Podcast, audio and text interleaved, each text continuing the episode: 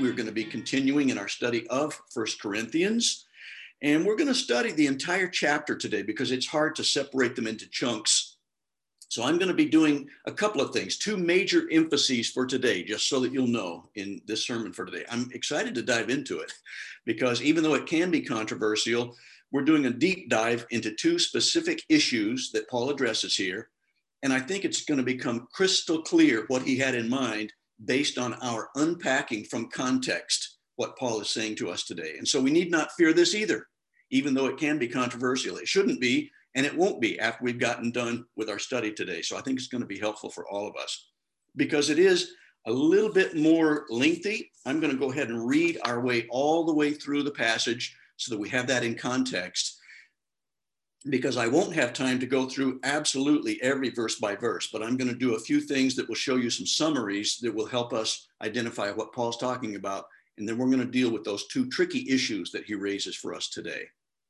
So let's listen to this whole chapter. And I'm going to ask all of you who may come from a slightly different background, and you might start to think, well, wait a minute, where is he headed with this particular verse? Especially when we get to the part about women keeping silent in church I want you to just try not to get too up in the pictures yet, because we're going to look at that and we're going to see what Paul has to say about it. I think you're going to be pleasantly surprised. And I think you're going to be affirmed that God knew exactly what he was talking about when he was inspiring Paul to write this particular part of his letter to the church in Corinth. So here it is, First Corinthians chapter 14, entire chapter, verses 1 through 40. Paul says, Follow the way of love and eagerly desire gifts of the Spirit, especially prophecy. Remember that we just looked last week at chapter 13, which was the love chapter. So that's a good segue from that. He's been building up to this chapter all the way through 12 and 13, telling us all about how we need to be more concerned about others than of ourselves, and that it should be always motivated by love. So then he takes us into this chapter. Follow the way of love, eagerly desire the gifts of the Spirit, especially prophecy. Notice that he puts that right up front. For anyone who speaks in a tongue does not speak to people, but to God. Indeed, no one understands them. They utter mysteries by the Spirit. But the one who prophesies speaks to people for their strengthening, encouraging, and comfort. Anyone who speaks in a tongue edifies themselves, but the one who prophesies edifies the church. I would like every one of you to speak in tongues, but I would rather have you prophesy. The one who prophesies is greater than the one who speaks in tongues, unless someone interprets so that the church may be edified.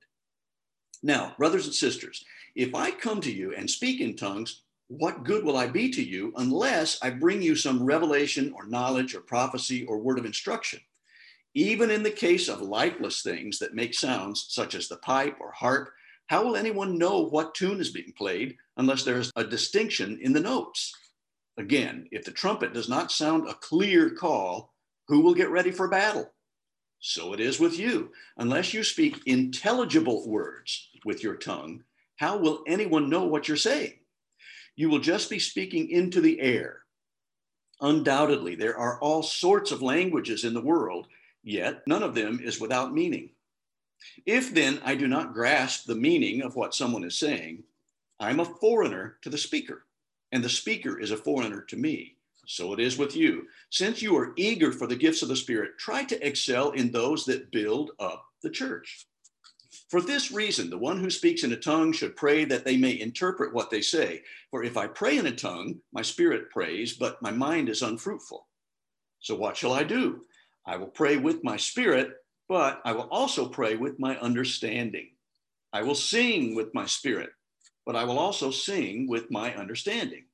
Otherwise, when you're praising God in the Spirit, how can someone else who is now put in the position of an inquirer say amen to your thanksgiving since they do not know what you're saying? You're giving thanks well enough, but no one else is edified. I thank God that I speak in tongues more than all of you, but in the church, I would rather speak five intelligible words to instruct others than 10,000 words in a tongue. Brothers and sisters, stop thinking like little children. In regard to evil, be infants, but in your thinking, be adults. In the law, it is written, with other tongues and through the lips of foreigners, I will speak to this people, But even then, they will not listen to me, says the Lord. Tongues then are a sign not for believers, but unbelievers. This is the verse that's going to get tricky. So grab a hold of this verse, set it aside for a minute, think about it. We're going to unpack it in this message today. Tongues then are a sign not for believers, but for unbelievers. We're going to have to look at what kind of sign is he talking about. Prophecy, however, is not for unbelievers, but for believers. So if the whole church comes together and everyone speaks in tongues, and inquirers or unbelievers come in, will they not say that you're out of your mind? But if an unbeliever or an inquirer comes in while everyone is prophesying, they are convicted of sin and are brought under judgment by all, as the secrets of their hearts are laid bare. So they will fall down and worship God, exclaiming, God is really among you. What then shall we say, brothers and sisters? When you come together, each of you has a hymn or a word of instruction or revelation, a tongue or an interpretation. Everything must be done so that the church may be built up. Seems like he's repeating that point, doesn't he? Verse 27 If anyone speaks in a tongue, two or at the most three should speak, one at a time, and someone must interpret. If there is no interpreter, the speaker should keep quiet in the church and speak to himself and to God. Two or three prophets should speak, and the others should weigh carefully what is said. And if a revelation comes to someone who is sitting down, the first speaker should stop. In other words, take turns. Hmm. Verse 31 For you can all prophesy in turn so that everyone may be instructed and encouraged. The spirits of the prophets are subject to the control of the prophets. For God is not a God of disorder, but of peace, as in all the congregations of the Lord's people. Women should remain silent in the churches. They are not allowed to speak, but must be in submission, as the law says. If they want to inquire about something, they should ask their own husbands at home, for it is disgraceful for a woman to speak in the church. That's the second passage that I want you to sort of sit to the side for a minute. And then we're going to unpack that one too. So, tongues and prophecies, and then this one about the women keeping quiet. Those two are our main points of contention, and we're going to clarify them both today. Verse 36 Or did the word of God originate with you? Rhetorical question implies no, of course not. Or are you the only people it has reached? Of course not. If anyone thinks they are a prophet or otherwise gifted by the Spirit, let them acknowledge that what I'm writing to you is the Lord's command. But if anyone ignores this, they will themselves be ignored. Therefore, my brothers and sisters, be eager to prophesy and do not forbid speaking in tongues, but everything should be done in a fitting and orderly way. Let's pray. Father, your inspired apostle, Paul, has given us something really meaty to chew on in this passage. And I pray for clarity and wisdom. I pray that your Holy Spirit will do exactly what Paul's been talking about, so that as I'm prophesying today by forthtelling the truth from your word, helping to acknowledge that you're the one who inspired it, so it must be true, and trusting your Holy Spirit to guide us into truth so that when we get to that truth, there's that collective aha in our spirits because there's a yes that matches the yes in your spirit. I pray that that will be happening today as we unpack this meaty and helpful passage. And I pray that ultimately, all of us as believers will be able to do the things that Paul is talking about so that the result will be hearers of the gospel who are cut to the quick by your Holy Spirit, who repent, who accept your forgiveness and salvation, and who say, Surely God is among those people. That's what we want most. And that's what Paul's talking about today. So I pray that that will all come to pass as we look into your word. Thank you. In Jesus' name, amen. So we're going to take this passage, but we're going to talk about the second issue first. And you know why? Because as I was a younger person in college and I started reading through this passage, I got stuck on verse 22 and I couldn't unwrap my mind from around that particular issue so that I could really concentrate on that first batch. Maybe that's a little ADD in me, but also I think that there's sort of a red flag word. It's, it's a hot button that Paul is pushing there. So I just want us to dive right into this thing first and say, what is this crazy talk about women being silent in church? what is Paul talking about? It's verses 34 and 35. So let's look at that first. Then that's going to help provide a lot of the context we need to be able to understand the first couple of issues, which is the importance of prophecy over tongues. And that's why he arrives with the very last portion of his chapter, telling us what his fix is for that. Context, context, context. How many times have you heard me say that in just talking about First Corinthians as we've been making our way through there? It's kind of like in real estate. You know, the one big word there is location, location, location, location. Well, context, in a sense, really is location of a thought. And where we have that thought, what's around it is a part of the immediate context. And we're going to look at that. Also, there may be some other kinds of contexts in their location. What did he say at the very beginning of his letter? And is he building up to something so that we have a little slightly broader context there as we broaden out our lens a little bit, pull out for a broader look. And then also, especially if there's a quote, which ha, Paul has given us one, a good Old Testament quote, we need to dive into that and say, what does that quote have to say about that? And another good context clue for us if we're going to be good, rightly dividers of the word of truth, people who are learning to read it for ourselves in context and allow the Holy Spirit to guide us to some good, solid truth for the gospel's sake. We need to ask is there something that st- sticks out like a sore thumb and appears to be different than all the rest of the verses? If so, that's a good thing because that ought to be a clue for us. That's what we need to find out. What's different about that? And that's what we're going to do today. So, Paul's concerns, as we know throughout the context and the broader context of his letter, chapter 14, he's been addressing over and over again the different divisions within the church in Corinth. It was not a good thing. They were dysfunctional, and he was correcting them. So, fortunately, we have some good corrective measures here, some good rebukes, but in a good way, because he's showing us what the church should look like if we're filled with the Spirit and exercising the gifts of the Spirit with the fruit of the Spirit. And then he's talking about this disorderly and sometimes disruptive conduct. He's going to get even more real about that in a couple of his other letters, and I'm going to mention one of them from Timothy today. And then we also see constantly a thread coming in here, one of the subtexts of paganism that was infiltrating the church. And he was trying to make sure that he was addressing those issues as well, because that was a part of the division starting to break the church apart. There were some things from the world trying to creep into even their worship practices. And that's going to take uh, effect here with what he's talking about, especially even with the women being silent in church. That's going to come to bear there too. So that's some of the context that we need to keep in mind as we find out what do you mean, Paul, by what you said in, in that part about the women being silent.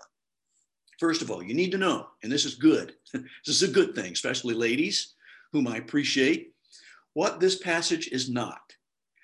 If somebody were to grab this passage, especially and rip out a couple of verses apart from all that other context, and if they were to say this passage means that we should tell the women to shut their mouths while they're in church, they would be wrong.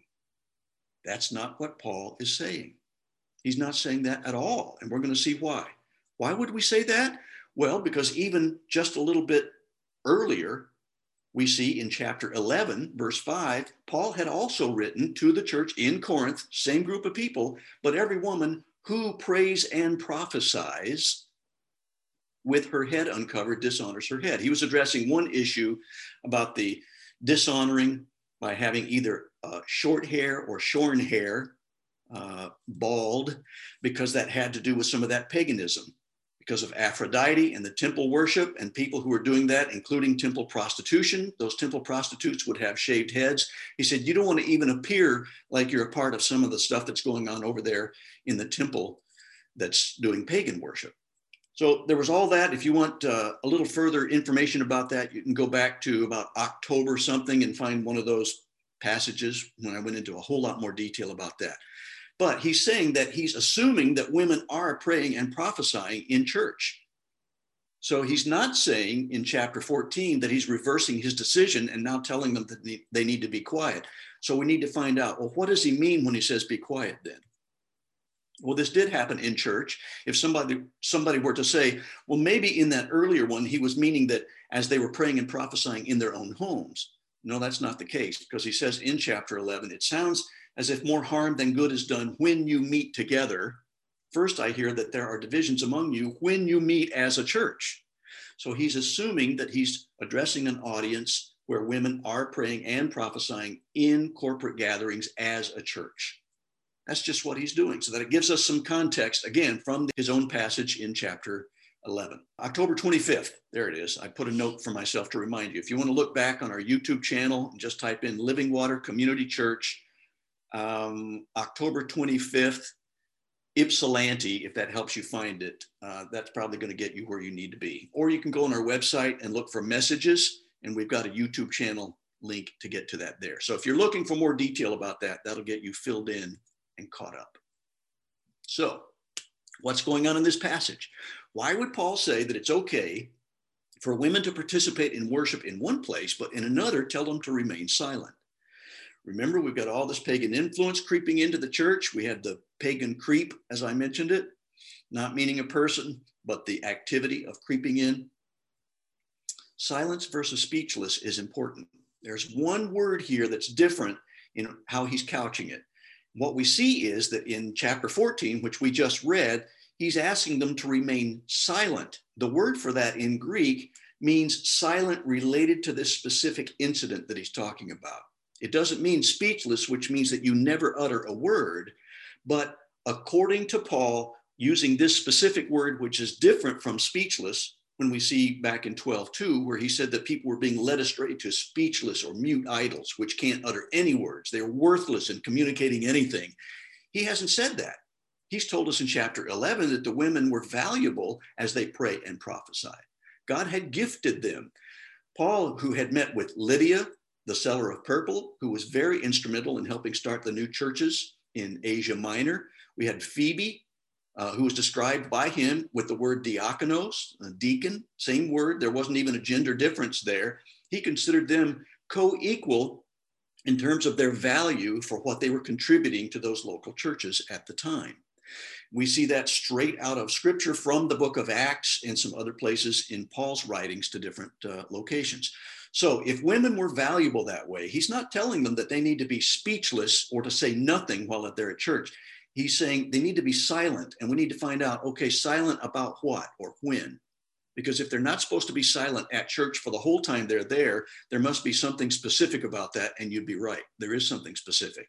The real problem that he's addressing not discouraging women participating in worship he was discouraging women who were disrupting the gathered body of believers by advocating for pagan practices and doctrine that was contrary to or opposed to the gospel that's a statement that sort of coalesces all the different things we've been talking about in our previous context from chapters one all the way up to and through chapter 13. Then we can also see some other writings that he's been uh, giving us because of some other churches that he wrote to, especially when he was writing to Timothy.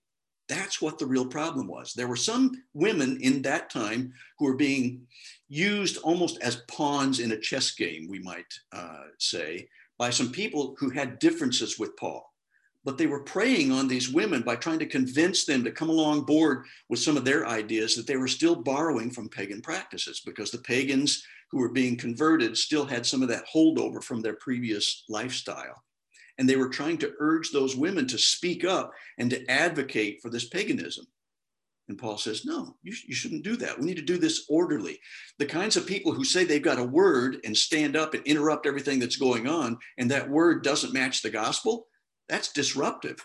And it's keeping people, especially if there's a visitor that day, an inquirer, as he mentioned it, and they came in wanting to know the truth about the gospel, and you're coming in with this nonsense about paganism that interrupts everything. How is that going to be beneficial? Well, it's not. And that's the problem. So he dealt with some other disruptive people. We know that because he's written several times about some of these folks. Sometimes there were people like the Judaizers, and they were the legalists who would be coming on board, and they would sometimes stir up trouble, and they would even follow him on occasion from one town to the next so that they could start to disrupt him and stir up trouble by speaking to other people that Paul had been trying to minister to. They were trying to disrupt Paul because they thought that Paul was being too lax in allowing Gentiles to come in without demanding that the Gentiles do all the things that the Jews were doing according to the letter of the law. That's why they had the Council of Jerusalem. We spoke about that last week. So he's saying some people, Paul says, may contradict our teaching, our meaning the other apostles, because they were in agreement about what they were speaking about with the death, burial, and resurrection of Christ at the heart of the gospel, that which was of first importance to Paul. Such a person, he says, has an unhealthy desire to quibble over the meaning of words. That may have been some of the things that were happening that were creating disruptions that Paul's referring to they would stand up and start to question the meaning of words and get into a real philosophic discussion about something, which was distracting, distracting, and detracting from what Paul was trying to accomplish as they were prophesying or forthtelling about the gospel and the real uh, definitions that related to the fulfilled prophecies from the Old Testament, because most of the prophecy that happens in the New Testament we see is not necessarily prophecy about future events, but it's forthtelling about how all the prophecies in the Old Testament came true in the person of the Messiah, Jesus Christ. He's saying this kind of unhealthy desire to quibble stirs up arguments, ending in jealousy and division and slander and evil suspicions. I've mentioned to you before that some of our elders encountered such an event that happened in Haiti. And it happened when uh, a visiting pastor who had not been a part of our training earlier on with those pastors came and stood up and started trying to show them that from his interpretation, which by the way was a wrong interpretation of a specific passage, that he was trying to force his opinion on these other pastors. And we couldn't understand it because it was in a different language. Fortunately, we had a translator there, Pastor Predeston, but the other pastors started arguing and they started speaking all over one another, and it was cacophony and it scared us to death. Because you know we're not used to that style of uh, cultural context where they're used to just talking with each other that way and duking it out verbally. But when somebody was trying to whisper to pastor pastor predeston and say do you think we need to move on and can we get past this argument? Pastor predeston wisely said in his culture and his cultural uh, experience he said sometimes you need to listen long enough to know what it is you you need to correct. And we thought, oh, that, yeah, that makes sense. That's really wise. And he did. And he was listening carefully. They were asking enough questions to find out what this guy meant and where he was coming from. And it was wise that they did because once they identified it and they clearly were able to map it out, then they thought, okay, now we know what we're dealing with. Then one by one, they were doing exactly what Paul was talking about they started prophesying by opening their Bibles and they were forthtelling the word. They were speaking the truth from God's word to this other person who had come in to infiltrate and who was speaking falsely about his interpretation. And they corrected him forcefully from the word. And they did so one by one. And then when they were done, the other one would sit down, another person would stand up, and he would say, Yes. And if we can see in this passage, this says this. So they were using the scriptures to comment on scriptures because that was the best context to show him that he was wrong. And they silenced him. He sat down. He didn't give any more trouble for that day. He didn't come back the next day, as I recall. But they were kind to him. They weren't rude, but they were trying to make sure that the Bible wasn't going to get twisted by somebody who had a different notion. That's exactly what was happening in these worship services with Paul, which is why he's attacking that and asking these specific women, particularly, to remain silent and not do that kind of behavior. I was grateful that God gave us that chance to have a glimpse into another culture because I think that He was giving us a personal experience so that we would know what Paul was feeling and what he was dealing with back then in first century Corinth. There were these disruptive people. Paul writes about them in First Timothy. These people always cause trouble. Their minds are corrupt. They have turned their backs on the truth. So it seems like the more angry they get, the more disruptive they become because they've just made it a crusade to prove that we are wrong and they're right. And that's their agenda. Paul says, that's what we want to avoid. These people preyed on vulnerable women. And this is really to their detriment for these Judaizers and for the pagan leaders who were coming in looking for people who might have appeared eager to jump on the bandwagon with the nearest wind of doctrine. Somebody who would jump on something that they would think, oh, this is new and kind of exciting. I think I'm going to grab hold of that. They were looking for people who were vulnerable. He says, Paul, they are the kind who work their way into people's homes and win the confidence of vulnerable women. He speaks about that specifically women. Such women are forever following new teachings.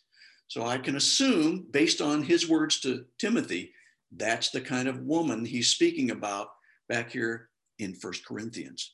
They would be the people who had been preyed on. They were starting to buy into some new exciting idea, and they were wanting to ask questions or put forth as an advocate of these new ideas in that corporate worship time together. This still happens today. Joy and I, this is years ago now, we hadn't been married all, all that long. And I was minister of music in a church in South Phoenix. And we got word that a few of our younger families, just about uh, three families, as I recall, it's been years.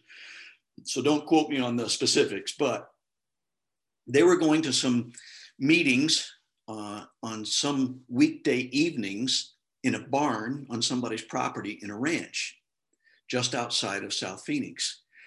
And there was an itinerant speaker there who was sort of a self proclaimed prophet and evangelist. Um, he didn't have any credentials. He hadn't been to Bible school, hadn't been to seminary. He didn't have any formal training that we were aware of. Nobody had mentioned any of that. He hadn't offered any. He didn't seem to have any covering of authority by a church that had ordained him. So I, I kind of get the impression that he was sort of a self proclaimed apostle and that somehow God had gifted him in a unique way, and that he was able to share all these new wonderful teachings based on what God had revealed to him specifically, even though it didn't match a lot of what other people in mainline denominations or people who had been reading the scriptures a lot, a lot longer than he had. He just come up to the idea that the Spirit had gifted him with the ability to see new things in scripture that other people hadn't seen. Some of those things, as we started hearing about them secondhand, really bothered me. There were some big red flags because I thought he's holding his word of prophecy as equal to scripture. And that's scary. Because when he says, Oh, well, God told me this morning this, and people are accepting that as being God's authoritative word, even though he's not gone into scripture to affirm that his prophecy is correct or not, then he can start believing his own words whether or not the scripture validates that. And then finally, something happened that really started to scare a few people, and it it started to break up this little growing gathering of people because it was growing significantly because they thought that he was a real miracle worker. He had this great, fiery, passionate, charismatic personality, and people were drawn to that. But at one of those meetings, somebody had a sick horse because they were on a ranch. And this guy said, Oh, you don't need to trust in the people like veterinarians. That's worldly science, and you don't need to trust that. He said, We need to pray for this horse. Now, I don't mind praying. I think that's great. We need to be praying, but sometimes God shows us that He can not only help us pray for His divine healing, and if He wants to do that, He can, but He's also gifted us with some wonderful people. We have one in our church who's a Christian physician. He's an agent of God's healing, and he's used the knowledge and experience and schooling, a lot of years of schooling to try to help become an agent of healing. Ultimately, all the glory goes to God for every healing. But sometimes there are earthly agents that help us with that. But this guy was saying to this person on the ranch, don't take your horse to a vet. We're going to lay hands on this horse and God's going to have the victory today. The horse died. And that pulled the rug out from underneath some of the people's faith in his teaching because he was so confident that God was going to bring about this miracle.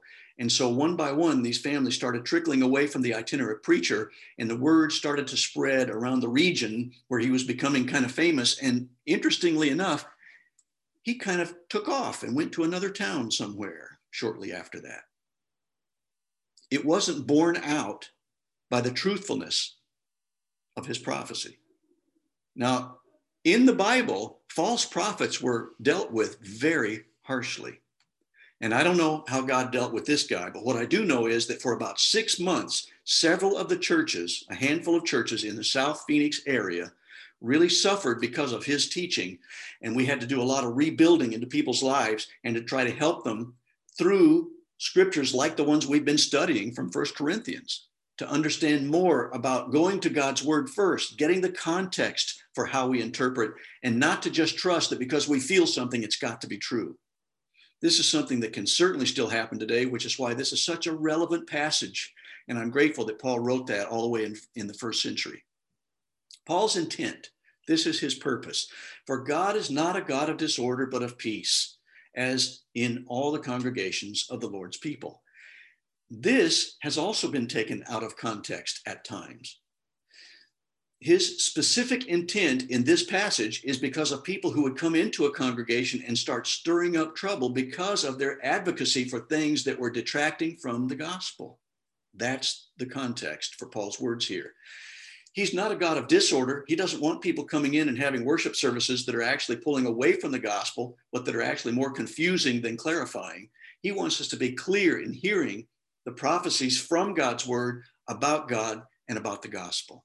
So his aim, Christ like character, gospel focused, not creating chaos and confusion, but having clarity, resulting in wonderful transformation because the Holy Spirit convicts people transform the, transforms them into new creations in Christ. That's Paul's intent. It always is. Everything Paul does points to the gospel of Jesus Christ. Can I get an amen? Mm-hmm. All right. The first issue second. Now, we tackled the thing about the women being silent. Do you understand where that's coming from now? I hope you feel much better about that. And I want to say how grateful I am to God for the gifted women we have at Living Water Community Church and the wonderful ways that you exercise your spiritual gifts because it's born out in the fruit that's born from your ministry in so many ways. And so I don't want you to think for a minute that we're saying that you should remain silent when we're gathered together for worship. Just don't raise some things that are advocacy for pagan worship, okay? I, would be okay with that if you would just hold off. Okay, first issue second. Let's go back up and find out what does Paul mean in verse 22 because this one appears to be quite different. That's one of the context questions that I mentioned earlier. That should jump out of, at us. If something appears to be way out of uh, context and jumps out like, like a sore thumb, we need to find out. So here's this little uh, song that we can sing sometimes when we see this. It, it, comes from Sesame Street, the early days when our kids were young. One of these things is not like the other. One of these things just doesn't belong. Sing with me now. Okay. Verses 1 through 21, there's a whole list of stuff there. And Paul is saying tongues are ineffective for public gatherings. Prophecy, much more highly effective. I mean, he starts right off the bat by saying prophecy is supreme to tongues. He doesn't forbid tongues, but he's trying to elevate prophecy above tongues.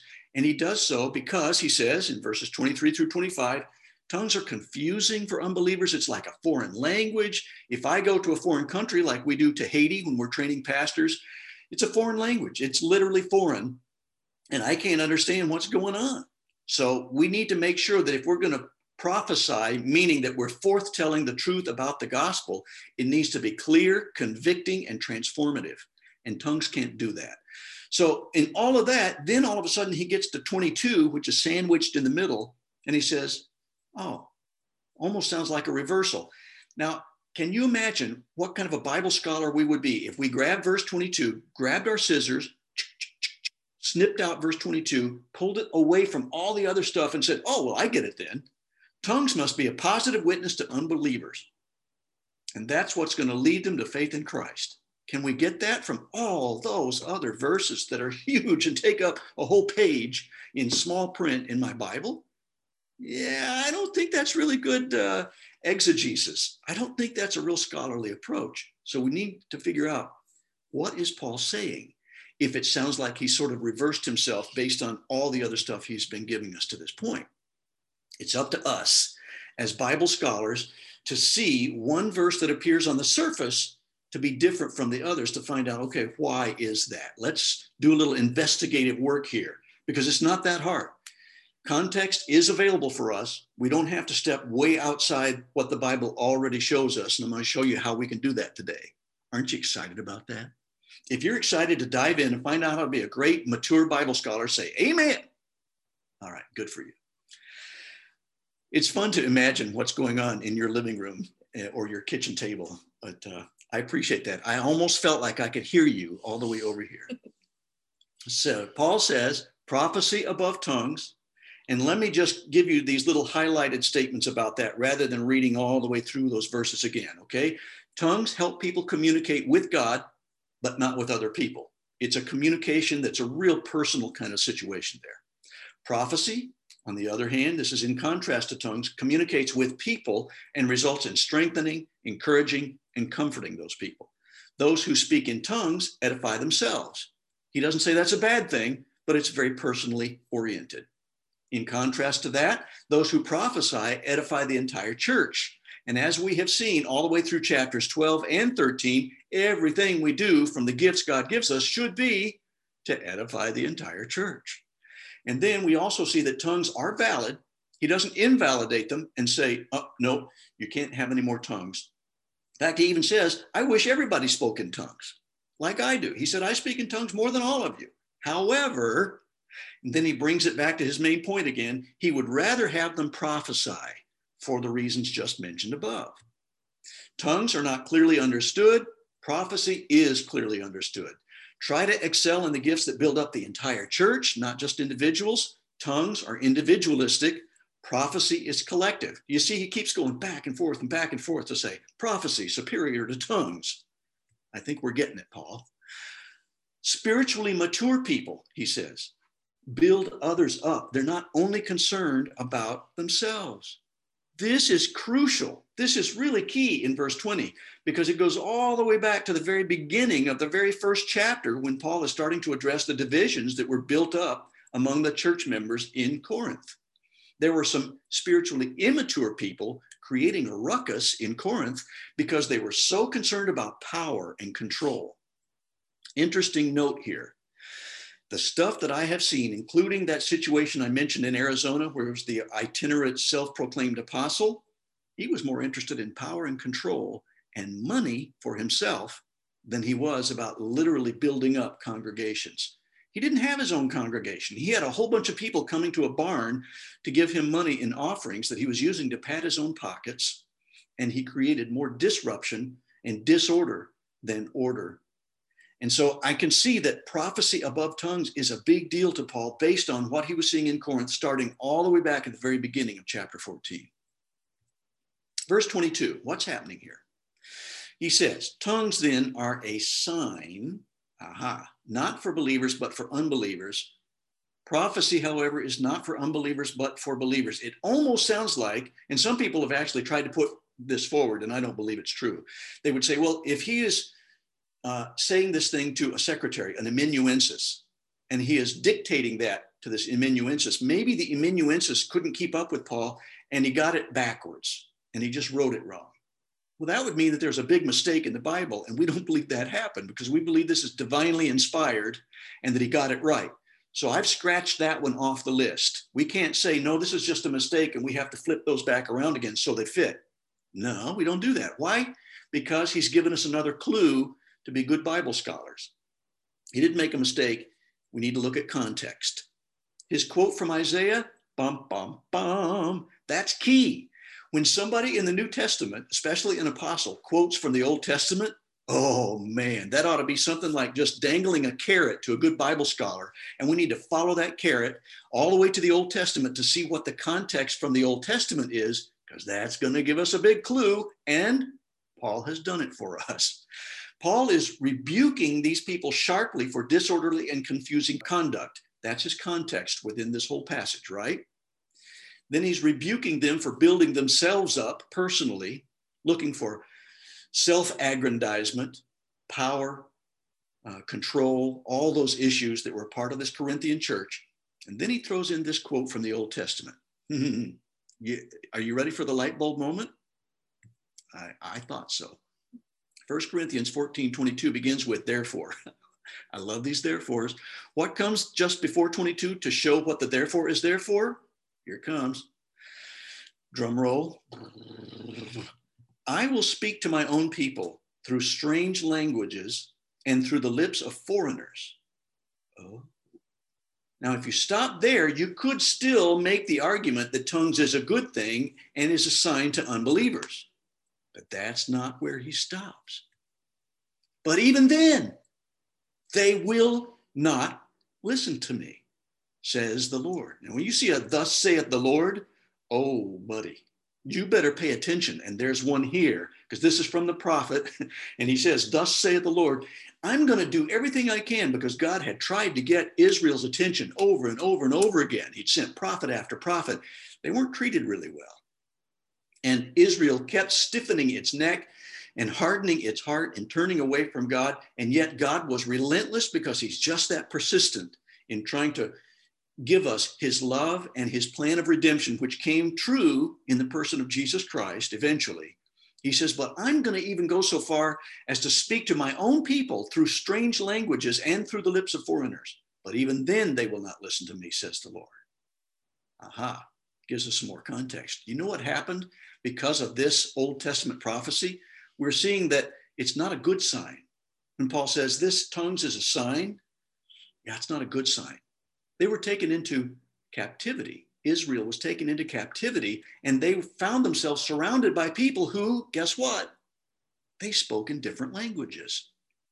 This is a sign of God's judgment and of his discipline.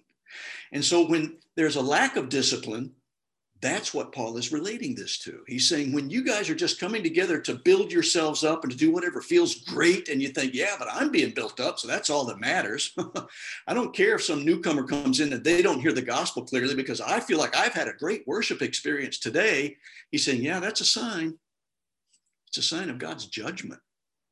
And you're going to bring yourself under judgment for forbidding somebody to hear clearly the gospel. That's not a good thing. The Old Testament context again. Here's the full quote from Isaiah With foreign lips and strange tongues, God will speak to this people, to whom he said, This is the resting place. Let the weary rest. And this is the place of repose. He's trying to give them a promise that if you will listen to my word and heed it and do what I've asked you to do, you're going to find rest in me. You're going to find a place of repose. But what happened to them? They would not listen.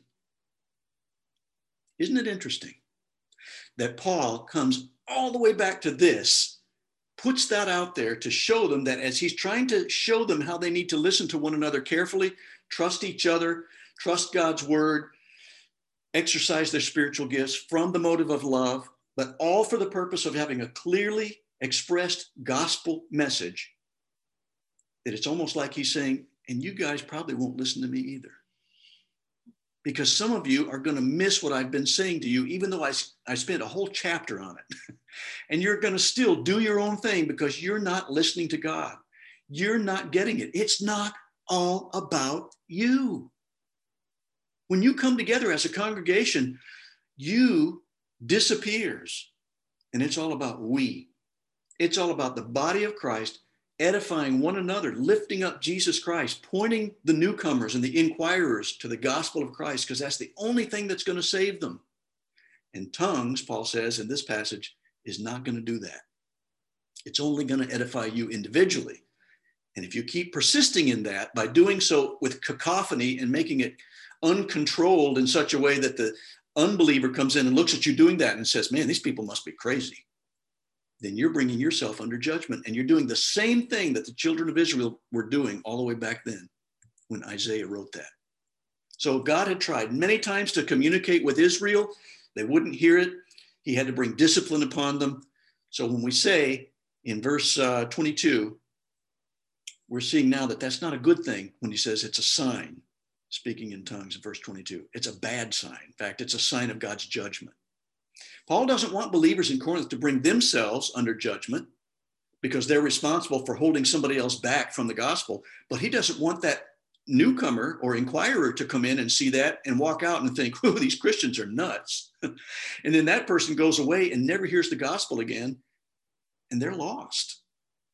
And so there's judgment upon them as well. It's not a good thing. Paul is pretty strong about how he feels about this particular issue. Paul's next words, immediate context. Now, he has started to do something which he tends to do. He'll show a big, huge bunch of contrasts back and forth prophecy, tongues, prophecy, tongues, prophecy, tongues. And then he argues from the converse, which he's done for us right there by pointing to the Old Testament. So he's arguing from the negative perspective.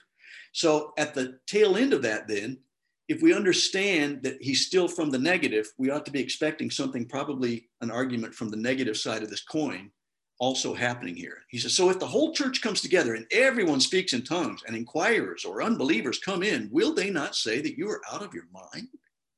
So that's not a good thing. That's a negative thing. They're hindering a clear presentation of God's word by creating confusion. Now, what would happen if you were on a basketball team and your team was really good and you felt like, man, I just love playing basketball. It makes me feel alive when I'm playing basketball. But when you got together, instead of playing a game that was orderly according to some rules, you were all just dribbling all over the court and you were just winging that ball, throwing it as far as you could, say, watch this half court shot. Yeah. And all the stuff that there didn't seem to be any purpose to what you were doing. It was just a mishmash of players just winging the ball as hard as they could. And you say, What are you doing there? What, what's the purpose of this? And he goes, Oh, I feel so alive when I'm doing a half court shot. Man, when I'm just throwing that ball with all my energy, I just feel so connected to basketball. I know, but yeah, but what's the point? Well, I just feel alive. Okay. They might think this is weird. I thought maybe you're going to show me how I could play basketball better or show me how to be a part of a team or something, but this just feels kind of strange to me. Basketball for me, you see what happens when Paul starts to make it real to them that what they're doing is hindering the very people who need to come in and hear a clear presentation of the gospel so that they can become part of the team?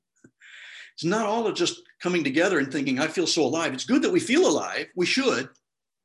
But the real purpose that Paul has in mind, that's greater than all those purposes, is to clearly proclaim the truth of the gospel. That's where prophecy comes in. So, contrasting the immediate context, we see something coming into play here as good Bible scholars. If an unbeliever or an inquirer comes in while everyone is prophesying, in contrast with tongues, they are convicted of sin and they are brought under judgment. Because if you have one person at a time speaking, like we saw in Haiti, where one person used the scripture to prophesy truth, he was forthtelling the truth from God's word. And then somebody else said, Yes, I resonate with that. In fact, that makes me think of this verse. We see that a lot in our growth encounters. That's one of the best places where we see prophecy happening in modern churches today, small enough groups where people can do that without feeling like we're hindering a larger group experience. We had that happen even this morning. Stephen Pipe was giving us a good teaching about King David. And when he asks a good question and people weigh in from that, they can say, Yes, it reminds me of such and such. They're prophesying when they're doing that if they're bringing the word to bear in affirming in one another what God is revealing to all of us. That's what Paul means in this specific passage. And that's what we try to do as a New Testament church. He said they're brought under judgment because the word really gets into their heart. So, what's the result of chaotic tongues? It's like basketball players just winging the ball everywhere. It's confusion. What's the result of clear prophecy? Conversion.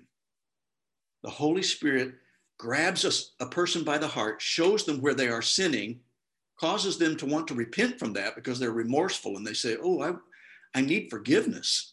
And then they ask for that forgiveness, and then they're brought into a new family of faith with other believers. So, what about what about part B? Because that can be a little bit confusing as well. Prophecy, however, is not for unbelievers, but for believers. Oh man, Paul, come on, buddy. Here we go again. Did you mean to say it the other way around? No, remember, we're still stuck in that little tiny insertion between these two big chunks of passages where Paul starts to use a negative context. He's arguing from the negative perspective. So, what does he mean by that? We're about to find out. Part B, there's a it becomes more apparent if you look at this in uh, Strong's Concordance and you see how it's mapped out there, because you see some things pictorially, even though I can't read the Greek words that are there, you can see them almost like a puzzle piece. There's something missing in part B of that verse. There's the sign, which is an authentication. He's saying, so this is a sign, tongues is a sign, but remember, it's the negative sign. because he's arguing from the negative. Prophecy is a gift. The word itself means it's referring to the gift of prophecy. It's the ability for somebody to forthtell authentically the word of God. So, what's missing then? If we say tongues then are a sign, we know now that it's a negative sign. And then the second part, prophecy, however, is not for unbelievers. What's missing there? The word sign. Prophecy the gift is not for unbelievers, but for believers. Now, I have this large print Bible, which I use for weddings and other things where I have to read publicly. It's the NASB, New American Standard Version. It's the only one, and there's one other obscure translation that actually says something about prophecy is a sign then. I think they got it wrong in the translation. Now, it can still work because the sign, which is for believers, shows that when somebody's heart is piqued by the Holy Spirit, when somebody is pierced to the marrow by the Holy Spirit and truth, and they become a new creation in Christ, that's a sign to the believer that what they were doing is indeed from God. So, in that sense, it is a sign, but the word is not there. I looked up 20 other translations and it's not there. So, tongues are a negative sign of God's judgment and his discipline. Prophecy, however, the gift itself is not for unbelievers because they can't prophesy because they don't know God yet. They don't have the Holy Spirit revealing to them the truth from God's word. But prophecy as a gift is for believers. I think that resonated with me. And the light went off above my head, and uh, it was so bright I had to put sunglasses on. So the word sign doesn't appear in that second half of verse 22. Prophecy, the gift, is not for unbelievers, but for believers. I think that makes the most sense to me. And it falls right in line with all the other context uh, from the beginning of chapter 14, but especially all the way through chapter 14 itself. So then that brings Paul to his really practical instruction as he's going to bring this all to conclusion because he's a real good exhorter. He wants to encourage them to do the right thing practically. He says, So, okay, sure, you need prophecy. So, two or three at most of these prophets, that's good. You can speak, but don't talk over one another. Don't turn this into a free for all. One at a time, please. If you hear something that resonates with you, wait till that person has finished. They can sit down, you can stand up, making sure that we're not talking over each other. Do it orderly, like we saw in Haiti. And then two or three at most may speak in tongues, but it's got to have an interpretation there if somebody's just speaking in tongues and they're edifying themselves, but nobody's around and they're just listening to this babble, maybe it's another language, maybe it's glossolalia, the language of heaven, the language of angels, but if nobody's there to interpret it, how do they know? How do they even know what's going on?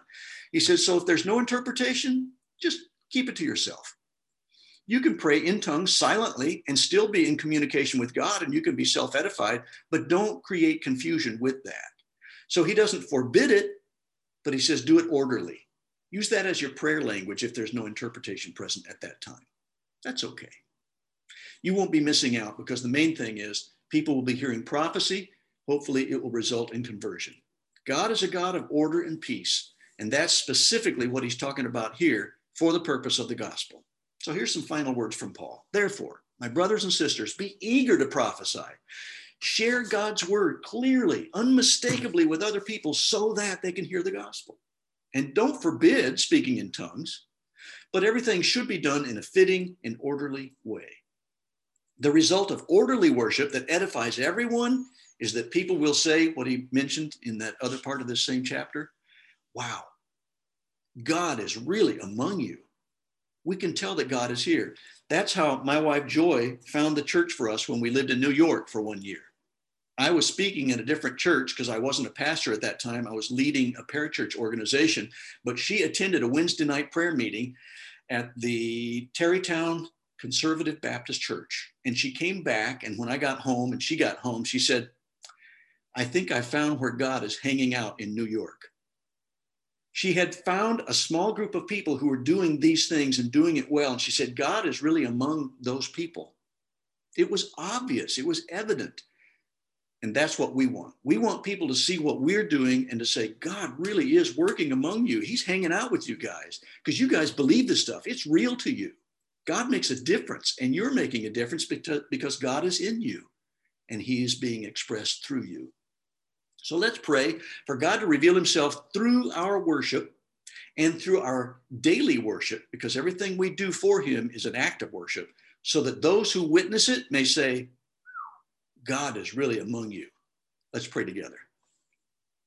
Father, this has been a tricky passage and it has continued to baffle some people, but I'm grateful that it doesn't have to baffle us. You are a clearly communicating God, and you have made it clear to us through your very word what you have in mind.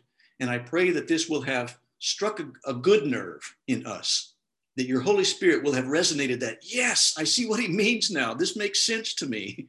And I pray that we will all get on board with your word, that we'll be edifying others and not only looking out for ourselves, not only trying to co opt your power through some spiritual gifts because it makes us feel good, but that everything we do should be done in order so that other people can come to know you.